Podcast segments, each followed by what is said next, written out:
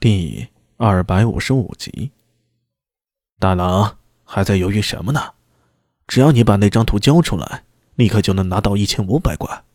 我们家主人可以想办法送你们离开长安，想去哪里都可以。只要你们说出名字来，一千五百贯已经不少了。可是我们有九个人，分下来一人还不到两百贯。大郎，这是你们的事情，当初咱们可说好的了。一千五百贯成交的，可现在情况不一样啊！没错，情况的确不一样。你们几个刺杀皇帝失败，如今被朝廷追查，只能躲在这封印房里，如过街老鼠，惶惶不可终日。可是我家主人还是想和你们交易。哐当，屋里传来一声声响，紧跟着就听到白甲怒吼：“姓金的，你这是什么意思？”大郎，我说的意思非常清楚，其实你们也很清楚，你们现在已无路可退。当初雇佣你们刺杀皇帝的人，恐怕现在也不想你们活着。这一点你非常聪明，没有回去找他们，否则你们几个现在恐怕已经变成死人了。你让人找我，不就说明你们现在已经没有别的退路了吗？东西交给我，钱你们拿走，从此远离长安，岂不美哉？和白甲说话的人姓金，他的口音听上去有点古怪，不似中原人士。苏大伟屏住呼吸，站在距离房门口几步远的地方，趴在栏杆上，看似在看楼下的风景，可是吞金术却运转起来。他调动元气，把里面的对话听得十分清楚。有意思啊！苏大为看着楼下，嘴角微微翘起，原本以为。只抓了几个刺客，没想到还有惊喜出现。可是，一千五百贯太少了，再加点吧。一千八百贯，我家主人只能出这么多了。怎么交易？我这里有飞钱，也可以用黄金代替。不过我觉得黄金有点不方便，你们携带那么多黄金，终究不是很安全，倒不如飞钱来的方便。持此飞钱。你们可以在巴蜀、岭南和太原兑出钱来，然后远走高飞。三千贯，三千贯就成交。两千贯，两千七百贯，两千五，只有这么多了。好，两千五成交。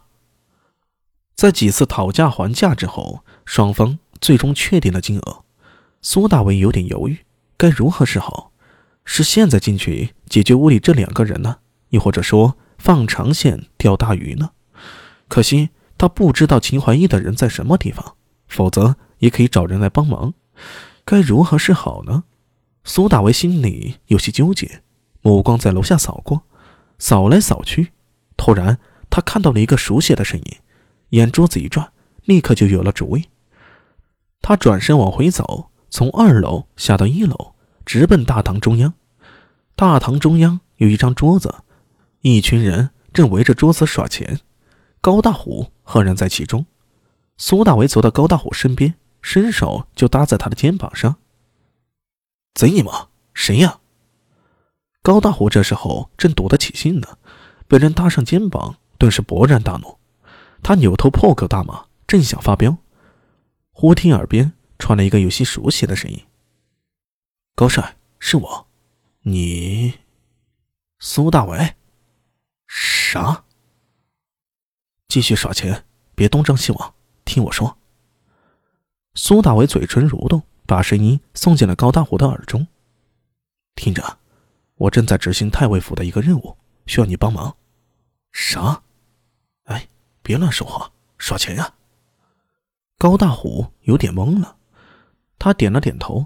随手把一墨简丢进了赌池里。